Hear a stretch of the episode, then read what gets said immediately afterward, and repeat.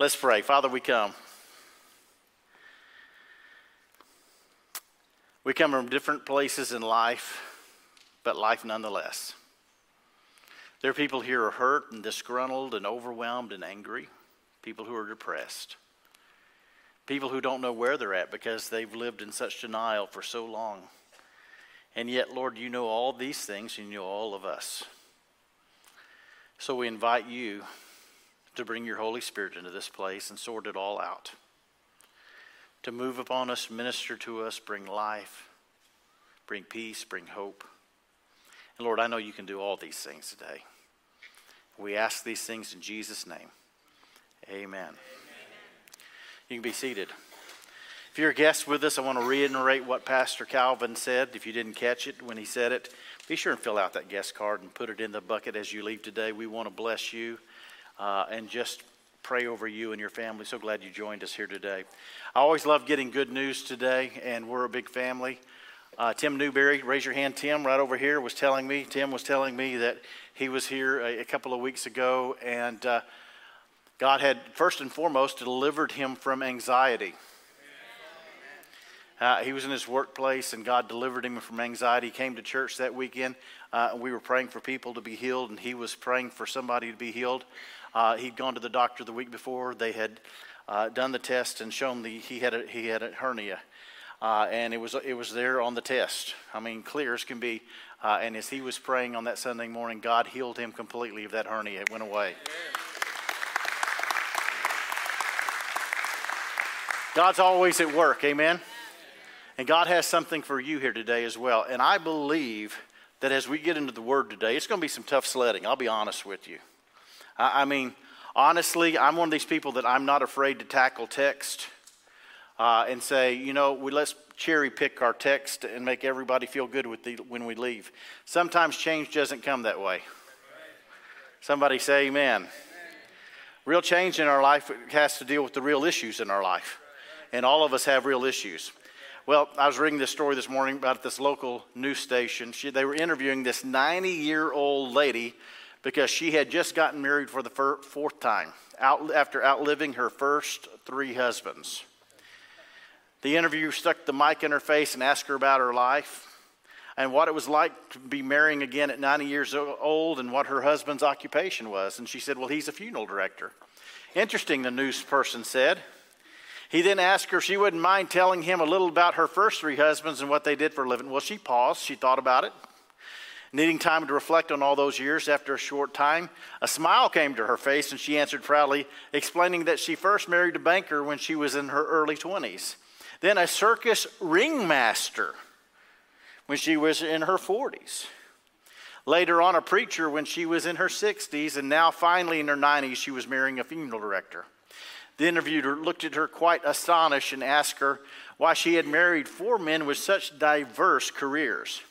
She smiled as she explained, I married one for the money, two for the show, three to get ready, and four to go.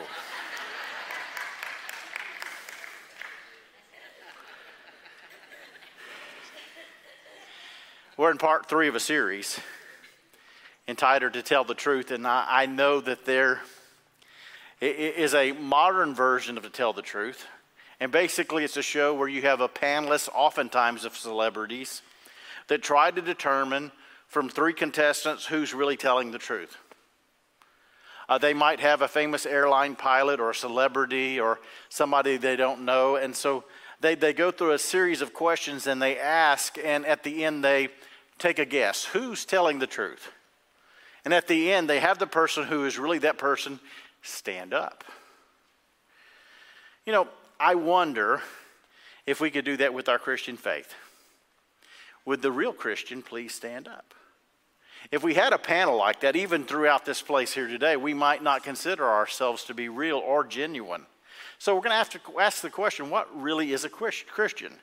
Because can a Christian be revealed in a world full of imposters? I believe so. Wait a minute. How many think that Christians can be identified in a world full of imposters? Let me see your hands. So, what is a Christian? Is it just being a part of a club, kind of like here today?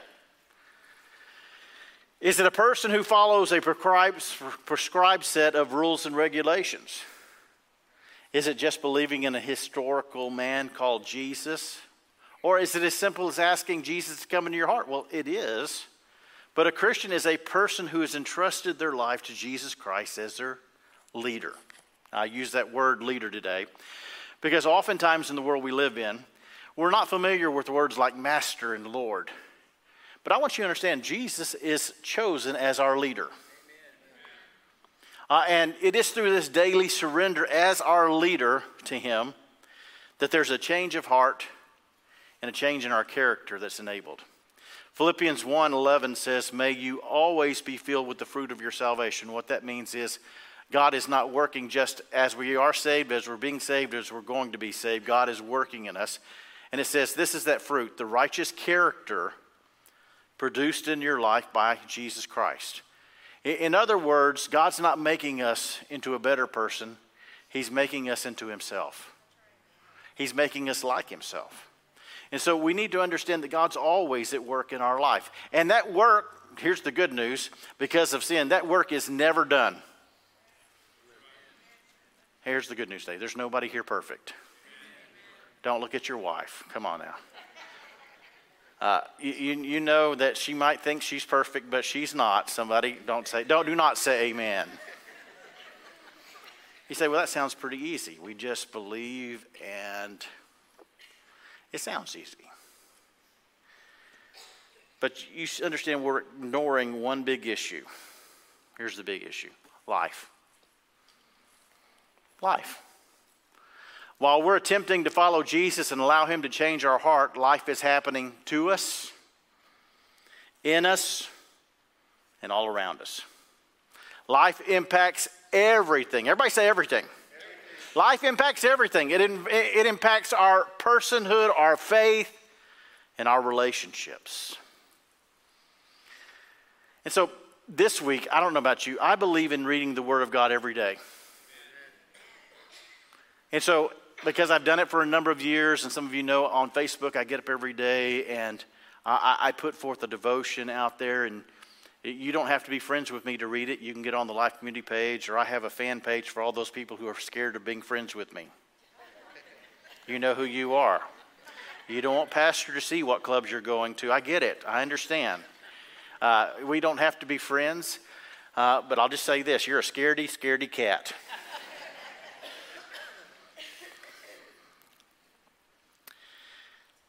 But like many of you, I need to keep my relationship with Jesus Christ fresh, and so I change up my study habits. This week I've gone back to listening to the Word of God while I read it.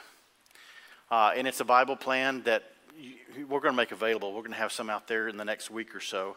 Uh, read through the Bible in a year. It's a plan that you're going to read. You go through the Old Testament, you read the New Testament. It has a psalm and a proverb. Uh, and so you can actually read on this plan and read. How many of you'd like to read through the Bible in a year?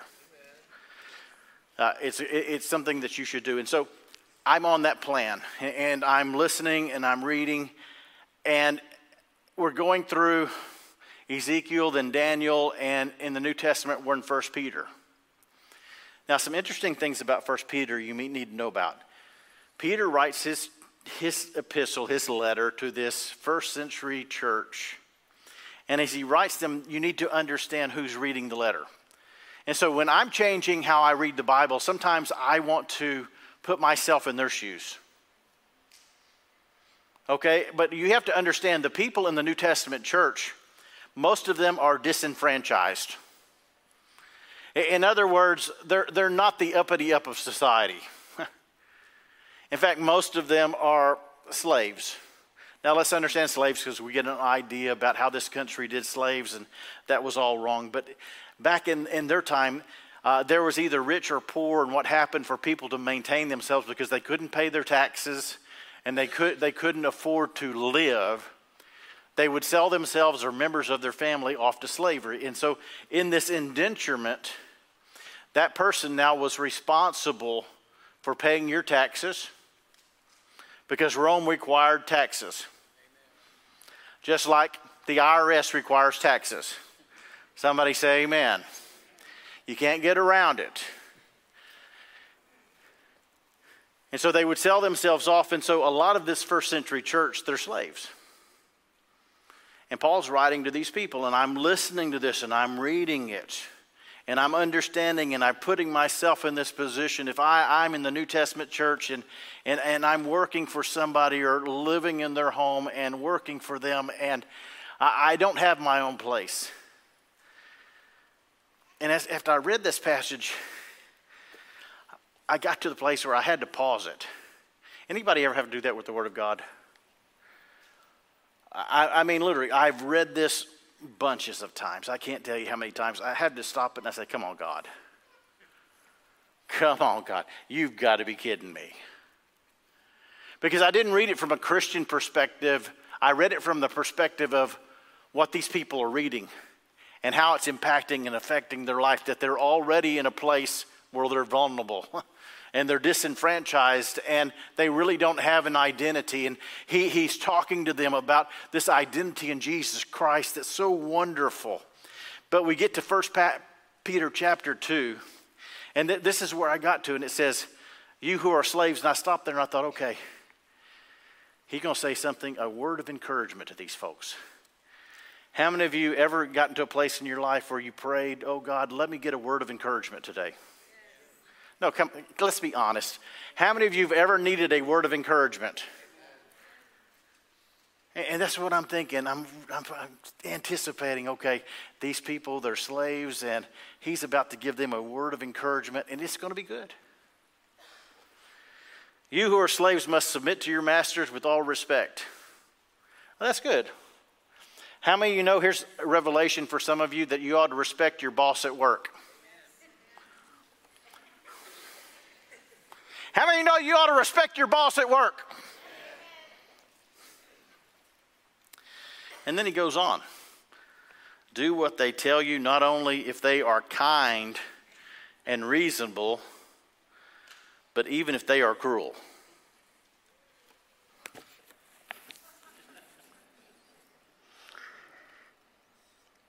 And I'm thinking, man, I already got injustice issues because of the Romans and their taxation without representation and how everybody is.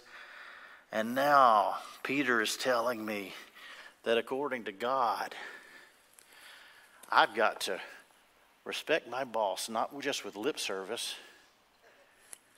Even if he's not a good guy, I've got to respect him. And there's a little American coming out in me right here you know, how many are talking about? I, I, mean, I got First Amendment rights and Second Amendment rights, and my goodness, we've got all kinds of rights. But the kingdom of God is not about rights, but responsibilities.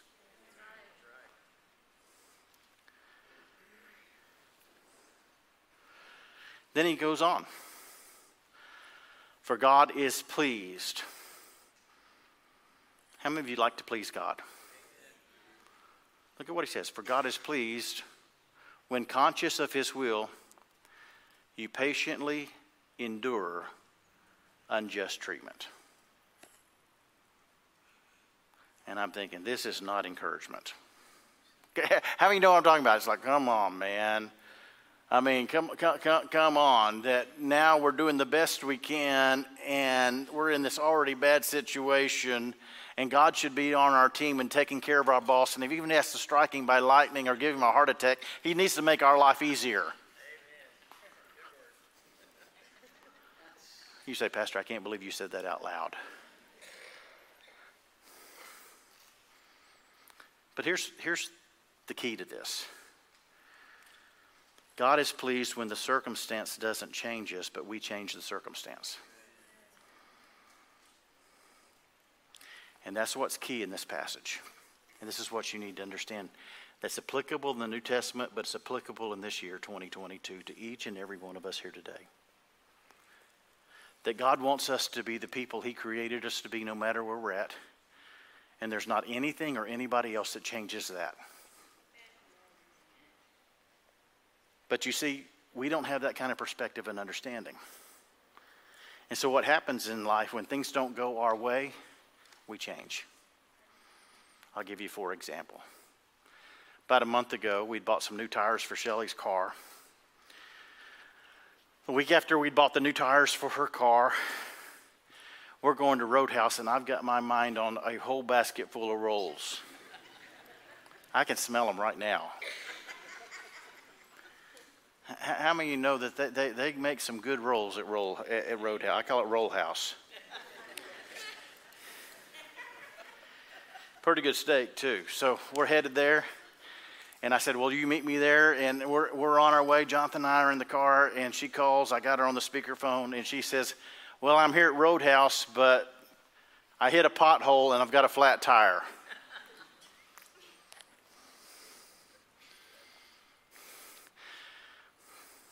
Now, being a man does not excuse our lack of compassion. Every wife should have said amen right there being a man does not excuse our lack of compassion. Because I had my mind on rolls, so I, you know what I said was, Why did you do that? I mean, I've got this whole litany of thought going through my mind like, couldn't you have avoided it? She said, I didn't see it, man. And then she added insult to injury. She called me back a few minutes later. She says, I went over and looked at the pothole, and it's a really bad one.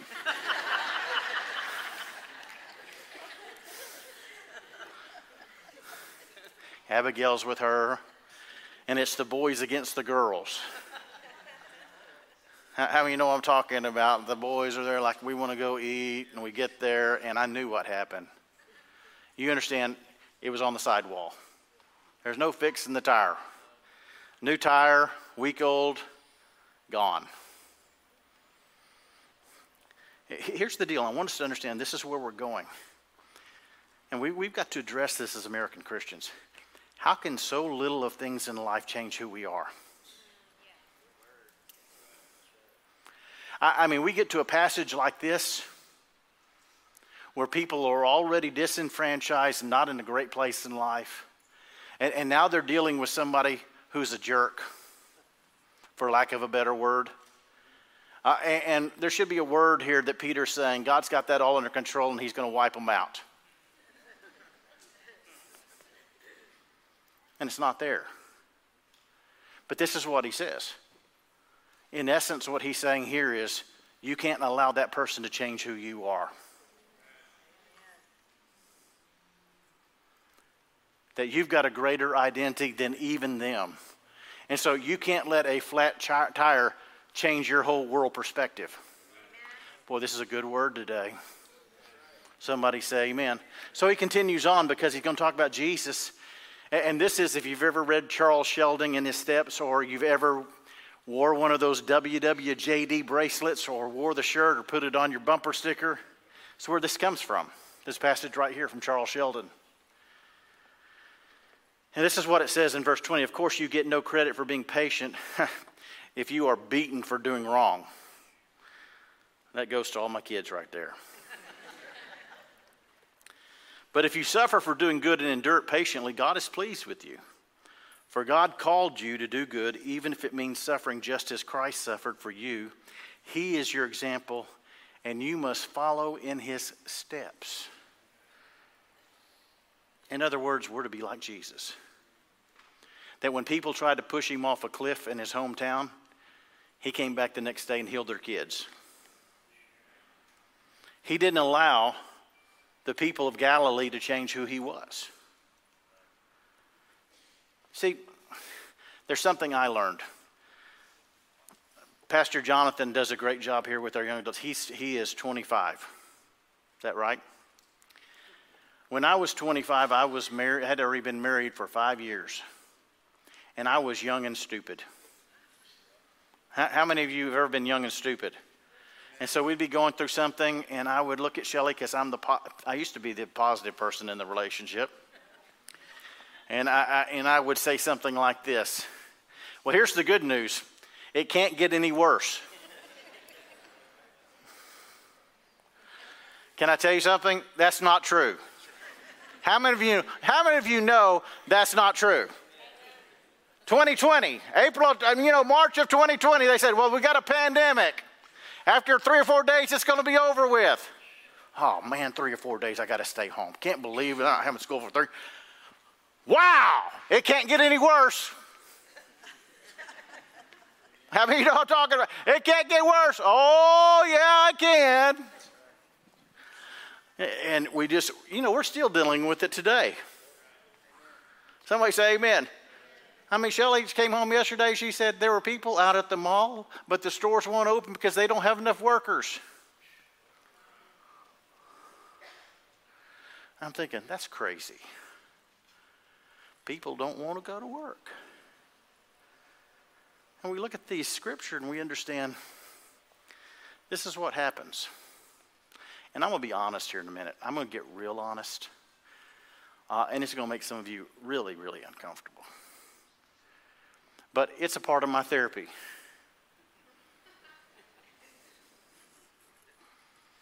I, I don't have a therapist, so I come on Sunday mornings and I just talk to you guys. it's a lot cheaper. And, and most of you don't talk back. Somebody say amen. See, we have these beliefs and we don't understand that God has this big eternal plan. And in this big eternal plan, He knows the people that are involved and that we're going to be in relationship with. He knows the boss, He knows the master for slaves. God has this eternal plan and He knows everything. So, yesterday, how many of you have ever watched the TV program The Chosen? Raise your hand. If, you, if you've ever watched it, raise your hand. Great show. Here's my honest confession I haven't watched it. Doesn't have guns or snipers or SEAL teams. You, know, it's not a war movie. And so my wife and the kids, they watched it, and yesterday they said, hey, they've got the new season out at the movies. Do you want to go with us? I said, does it involve popcorn? I'm in. How many of you like popcorn at the movies? Can I see your? Oh, my goodness.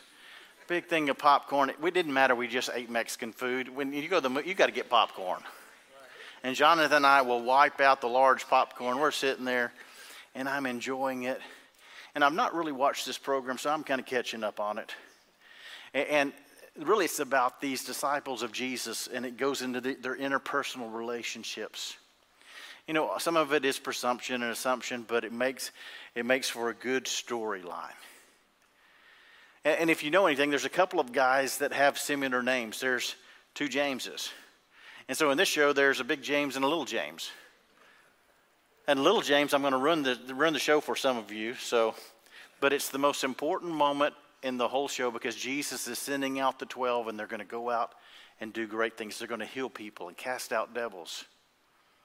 And after all this happened, I'm sorry.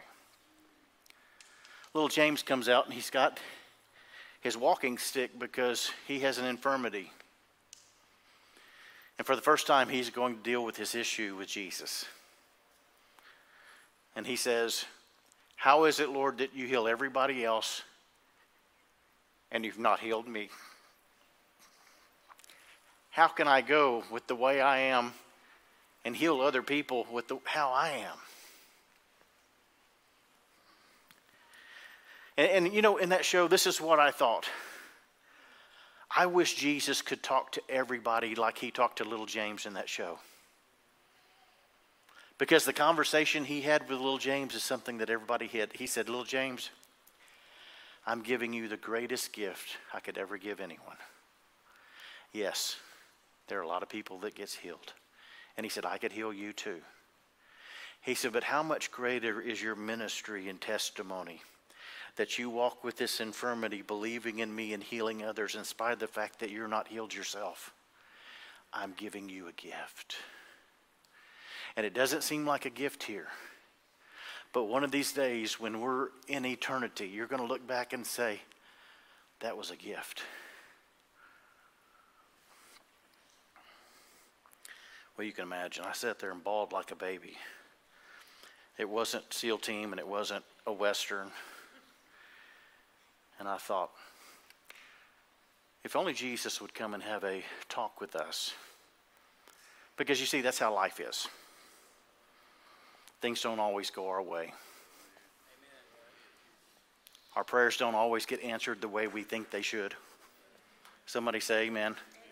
We find ourselves in situations where we're Christians, a part of a new movement, new church. We're slaves and we have crappy bosses. It's life. And life has this determiner where if we allow it to, it makes us somebody we don't want to be. Amen. Somebody say amen. And so, what tough guys do, because there are a lot of tough guys in here, not just tough guys, tough ladies. We don't deal with the stuff. We don't have the interaction with Jesus. We don't ask Him. So, you know what tough guys become over time? Tough guys become hard hearted.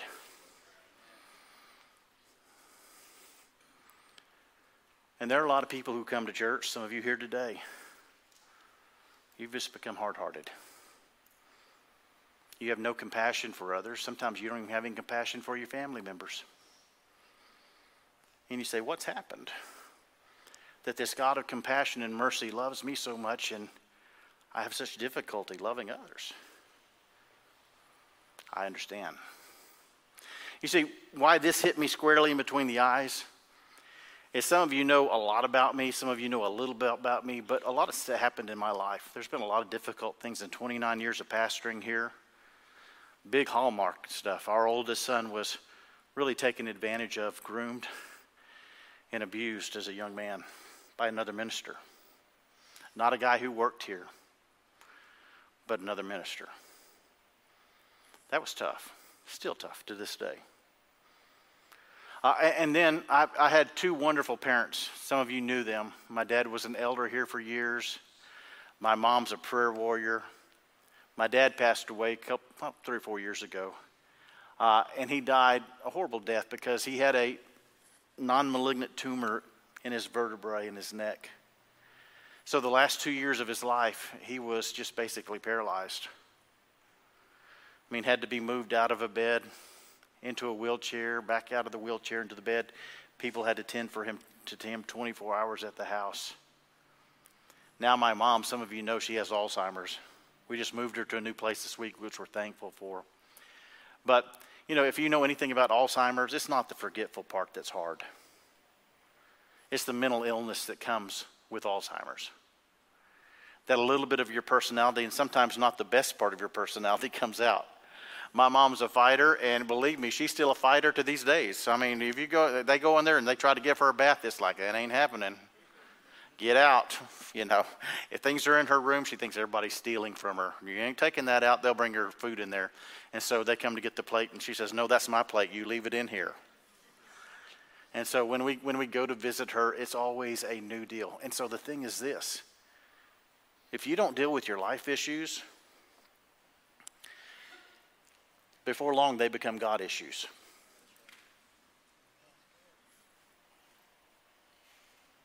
Did everybody hear what I just said? If you don't deal with your life issues, before long they become God issues. And whether you say it out loud or not, you think, how could a good God let this happen? Oh, how could a good God let this happen to me? How many of you know that God is a good God? And so, what we need to understand about life is God has a purpose in the process of life. And in that purpose in the process of life, the first thing that Peter says in chapter 1, we're going to read it in just a few moments, is that there's this crucible that God uses. And if you don't need to know what a crucible is, a crucible, let me move down, is a ceramic or metal container in which metals or other substances may be melted or subjected to it at very high temperatures. And what happens in this crucible is first and foremost, you put whatever this lump is of, of any type of metal, and the first thing that happens is the impurities come to the top. Now, the problem with this is if you leave the impurities in there, it makes whatever is being made weak. That means under stress, whatever is happening there, because the impurities are now baked into it, if it's a hammerhead or if it's an axe head or whatever it is, now the first strike, the axe head could just break apart because the impurities were never taken out of it. And God has a way of using life as this crucible where, whether it's a bad boss or whether we're a slave or whether it's health issues or whatever, He's using life to form us into something good. But we have these issues, see? And what we need to understand is we might pretend, act to pretend, but our heart always reveals our character and integrity. I'm going to move down because there's a passage I thought about this week, and I'm not going to go in depth like I did in first service. Because we have some books of the Bible that are really taboo. How, many of you know what I'm talking about? How many of you been in church most of your life? I mean, there are some taboo books of the Bible, like Song of Solomon. My mom said you can't read it because it talks about breast.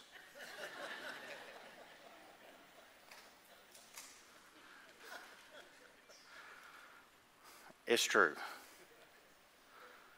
And the other taboo book of the Bible is Job. We have this weird Christian superstition that if we talk about it or if we preach about it, that it might happen to us.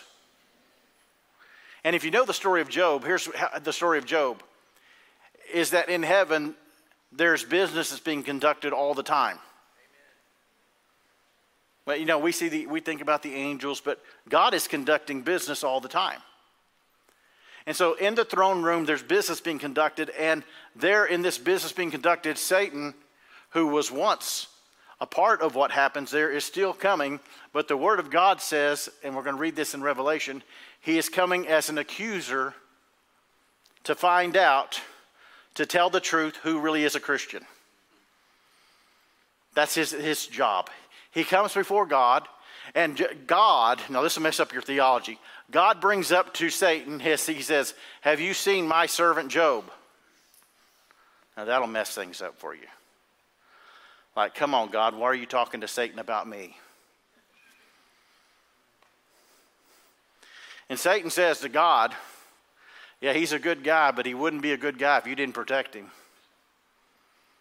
You have protected him on every side, and all you got to do is take your hedge of protection around, and he will curse you and die.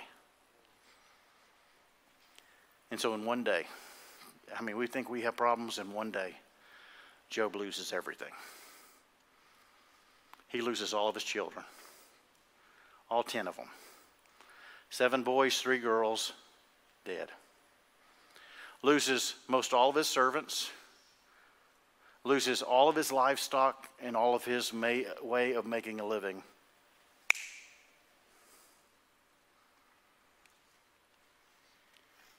And he said, This was his response I've come into this world with nothing. I'll go out of this world with nothing. And this is what he says Blessed be the name of the Lord. So if you know the passage, the next thing you know, Satan is in heaven again accusing. God says, Have you seen Job? And Satan says, Well, you understand something. You can take everything from him, but you take your, his health from him and he'll curse you. And we pick up the story where I can't even imagine. The Word of God says that Job has boils from the bottom of his feet to the top of his head. And now he's sitting on this ash heap and he's picking at them with a piece of pottery, lancing these boils. That they're, they're getting festered and he's lancing all of these boils to get relief. Gross. And his own wife, his own wife comes in verse number 9 of chapter 2, his wife said to him, Are you still trying to maintain your integrity? In other words, are you still standing up believing that you are who you say you are? And this is what she says to him curse God and die. Wow. It was even too much for his wife to handle. She already had plans for a new man. Somebody say amen. I mean, he's lost everything. He's got big bulls all over him. I mean, she's, you know, it's only common sense. But Job replied, You talk like a foolish woman. Woo! He got one of them bulls slapped right open right there. Should we accept only good things from the hand of God and never anything bad? So, in all of this, look at what it says. So, in all of this, Job said nothing wrong. Now, let me tell you our advantage, because we do have an advantage in the New Testament. We now have the Holy Spirit. And no matter what we're going through, we can have peace, love, and joy. Somebody say, Amen. We have the Holy Spirit because Jesus came and made us the temple. He has cleansed us, and now the Spirit of God can be resident in us. But there's some, there's some important lessons to be learned here, both Old and New Testament. Number one is there is an enemy who's an accuser. Revelation 12 8 says this, and the dragon lost the battle. Somebody say, Amen.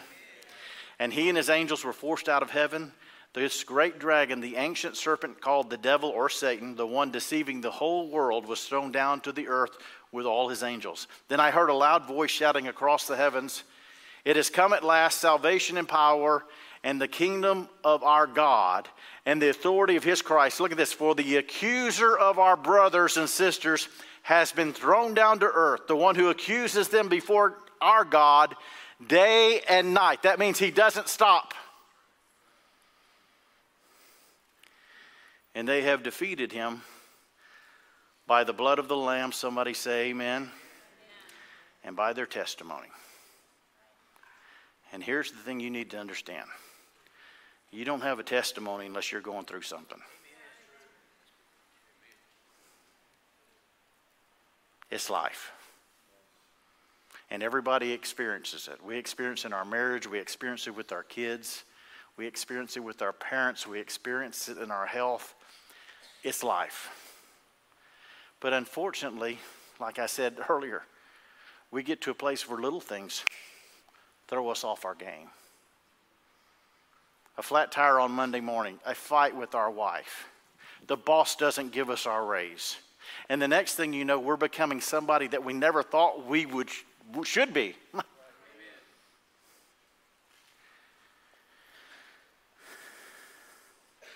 it's creating issues. See, the accuser doesn't have to use lurid temptations to snare us, he just uses life itself. See, in life, you understand, here's the thing about life life always changes. Now, my son left, my 17 year old son.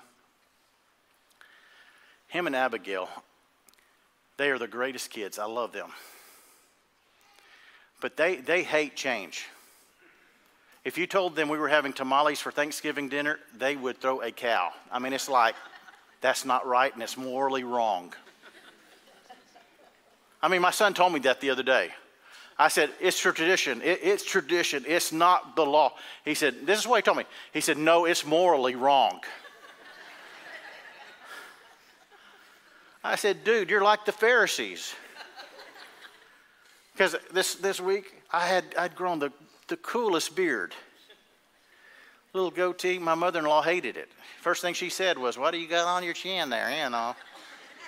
And I did, I did it just for her that day, honestly.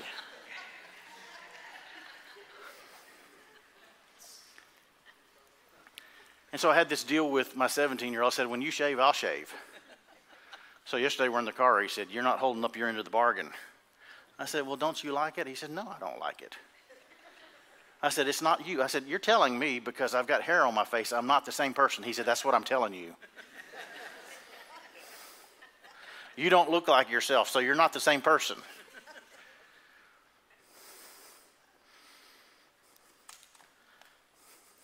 Here's what I know with the 17 year old he's got a lot of life in front of him where he's going to discover you can't control life.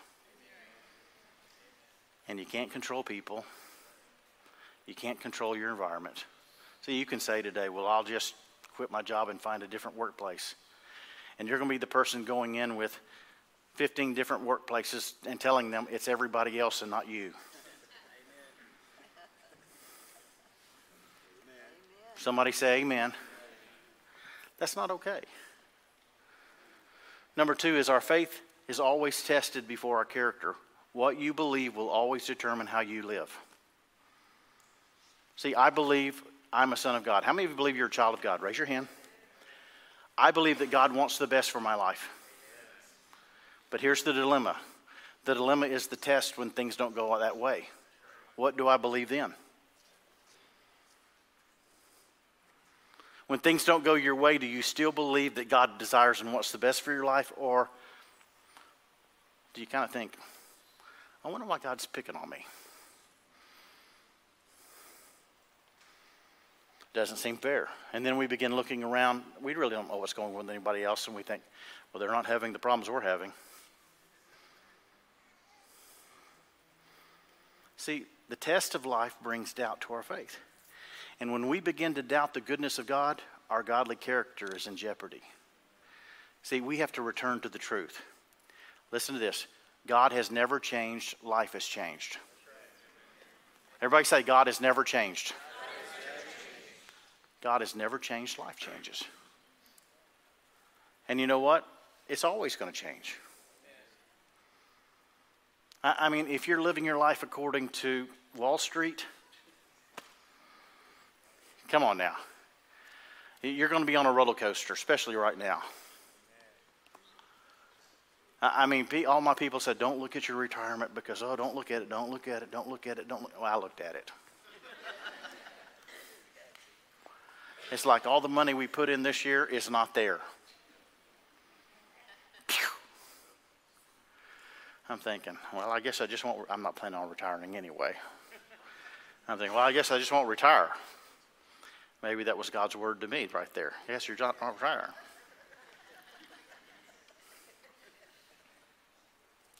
So you have to build your faith. You have to do all of the spiritual exercises you don't feel like doing. Come on, my soul. Come on, my soul. You need to read your Bible today. Come on, my soul. You need to know the truth. Come on. You don't need to watch that YouTube video. Come on, my soul. See, it's not just Sunday morning we wake up and don't, I'm going to read my word today and be inspired. That's what I thought until I read that the other day. It's like, come on, God. I'm not inspired. I'm like, and it all began in me. And he says, You got a me issue, talking about God. I said, No, I don't. He said, Yeah, you do. Yeah, you do. Because somewhere in your mind, you say God wants the best for your life, but somewhere in the back of your mind, you're thinking, how can that be true when all this stuff has happened to me?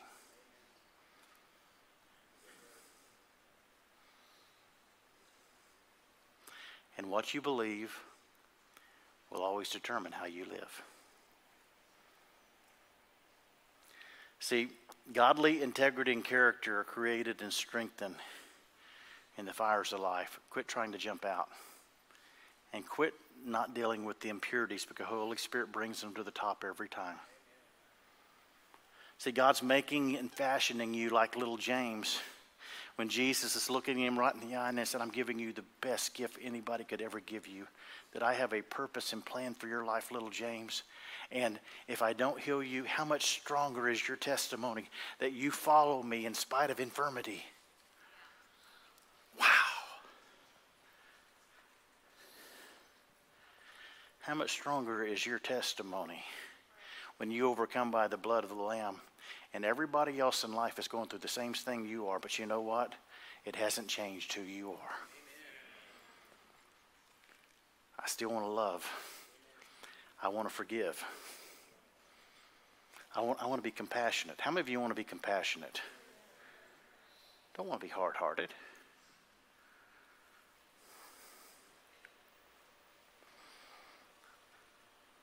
In 1 Peter 1 7, it says, These trials will show that your faith is genuine, is being tested as fire tests and purifies gold, though your faith is far more precious than mere gold. So when your faith remains strong through many trials, everybody say through many trials, it will bring you much praise and glory and honor on the day when Jesus is revealed to the whole world. I want quickly do a remix right here. Number one, life happens. And when life happens, you have to change your fixation. Don't focus on the injustice, focus on a faithful God. Change your fixation. Don't focus on the injustice, focus on a faithful God. Number two, you have to recognize your weaknesses. And you understand it always comes to the top, and you have to embrace it and change. You have to say, This is a problem. If you don't have compassion, how many of you know it's a problem? Wait, wait a minute. If you don't have compassion, how many of you know it's a problem? Amen. If you don't have compassion with your wife when she has a flat tire, how many of you know it's a problem? Amen. Somebody say amen. amen. It's a problem. Number three, build your faith and change your life. And I love this last quote because I wanted to get to it.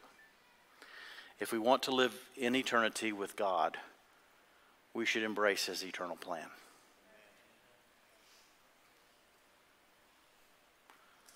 Because while we see the here and now, while we live in this year 2022, each and every one of us were born to live eternally. And if you have a relationship with Jesus Christ, that means you were born to live eternally with Him. And so, what that means for each and every all of us that are followers of Jesus Christ, that God doesn't just have a today plan or tomorrow plan or a 10 year plan. God has a forever plan that He's working in and through you. That God has a forever plan that He wants to do in you, and He uses the fires of life, the crucible, and he gets the impurity out and he refines our faith. And no matter what's happening, and no matter what's happening in our life, we say, God is faithful and he's good. God desires and wants the very best for my life. Somebody say, Amen. amen. And it's a test because life is a test. We wake up on Monday morning and it's hard. And we say, Well, it can't get any worse. And Tuesday morning comes along and it's worse and we say, I can't wait for Friday. And by Friday, you're so worn out by Monday, Tuesday, Wednesday, and Thursday, you can't even celebrate Friday anymore. Somebody say amen.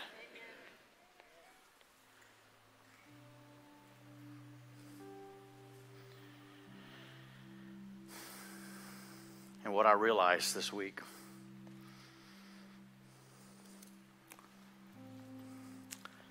is I wasn't angry with anybody else.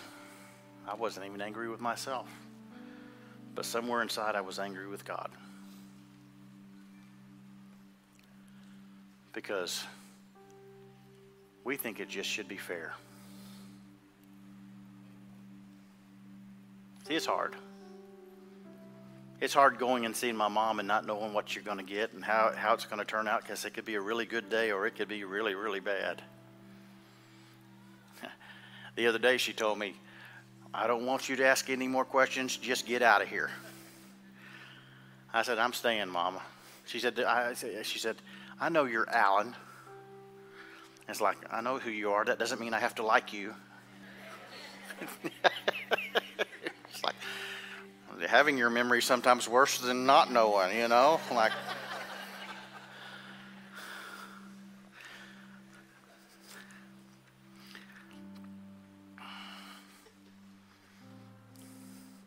It's a struggle.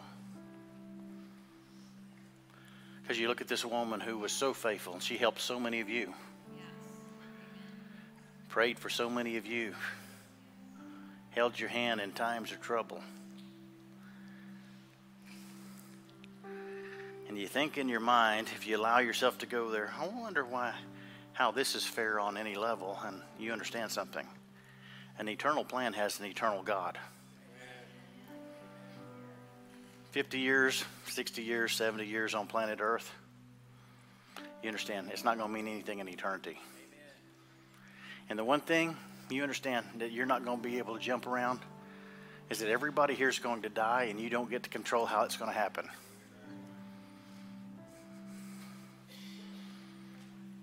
We have a good friend. He's, he's a minister. He posted this week and said, because he's, he is a regimented, came out of the army and he works out every day and eats right and had a massive coronary.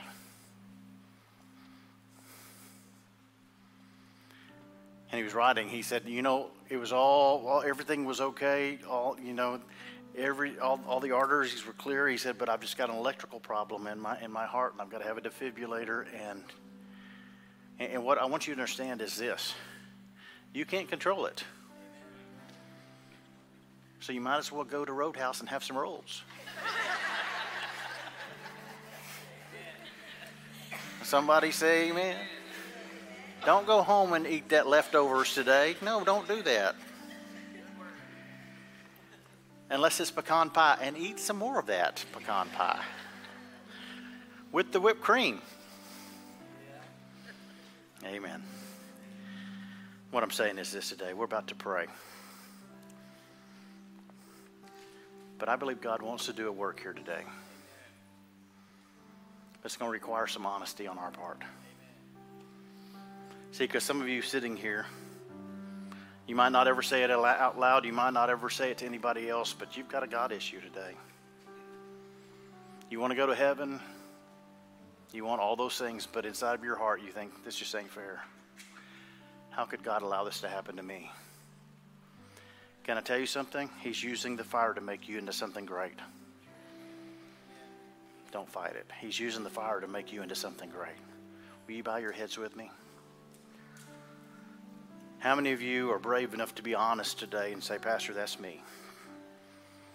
Hands are going up already. That's me. That's me. You're talking about me. That's me.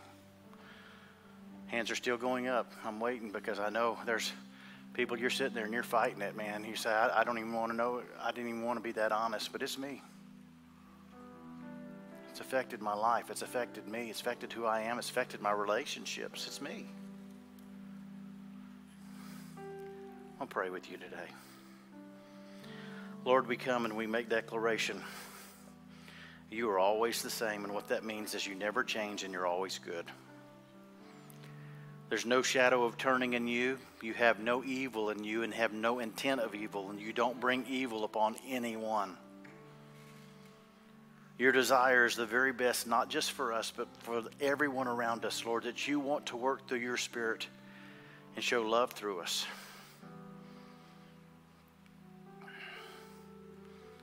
But Lord, our faith is important to enable all those things. And so we come again. And we say to you, Lord, this is not your issue. This is my issue. This is not you, Lord. This is me. And I'm sorry. I'm sorry. Because you never change. And while the enemy accuses us, it's wrong for me to accuse you. And so, Lord, I choose to not bring accusation against you any longer today. And I choose to bless you.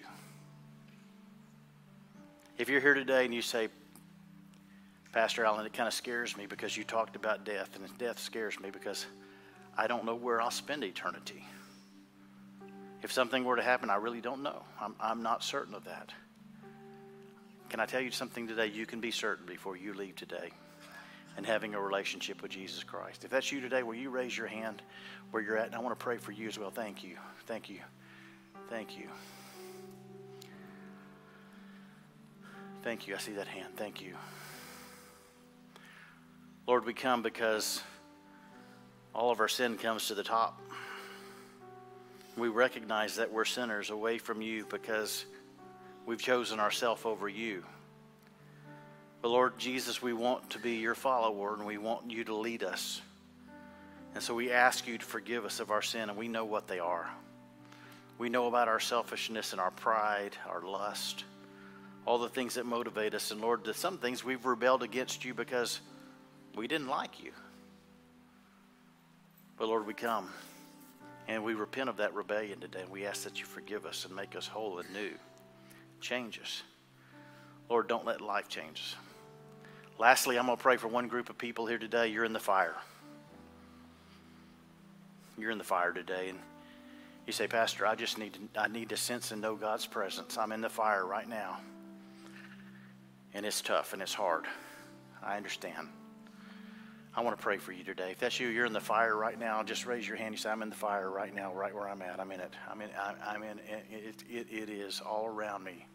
It's pressing in on me." Lord, I pray for every person here. They are challenged by relationships and others who can't control themselves. They're challenged by those that are evil. And it's hard. But Lord, if you will confirm your Holy Spirit within us right now, and I ask that you do that, give us strength that we didn't know we had. Give us love and compassion that we didn't know exist. Change our heart, change our mind, change our life today. That's what we ask. Lord, while we can ask you to change the circumstance, and you can, and you do oftentimes, before we even ask that, Lord, I ask that you change us. Change us to be overcomers, that no matter the circumstance, greater is He that lives in me than He that lives in the world. And I thank you for this today in Jesus' name. Amen. Stand with me today. It's been good to be in the house of the Lord. Somebody say, Amen. Amen. I want to have our pastoral staff come. And today, if you, if you have need, maybe you're, you're sick in body and you need somebody to anoint you with oil and pray for you, these guys are here to pray for you today. Maybe you just have, you need somebody to agree with you today. We have people here to pray with you. Uh, and that's important to us for you as well. We love you. God loves you, and He certainly wants the best for your life. Go with God and be blessed. You're dismissed.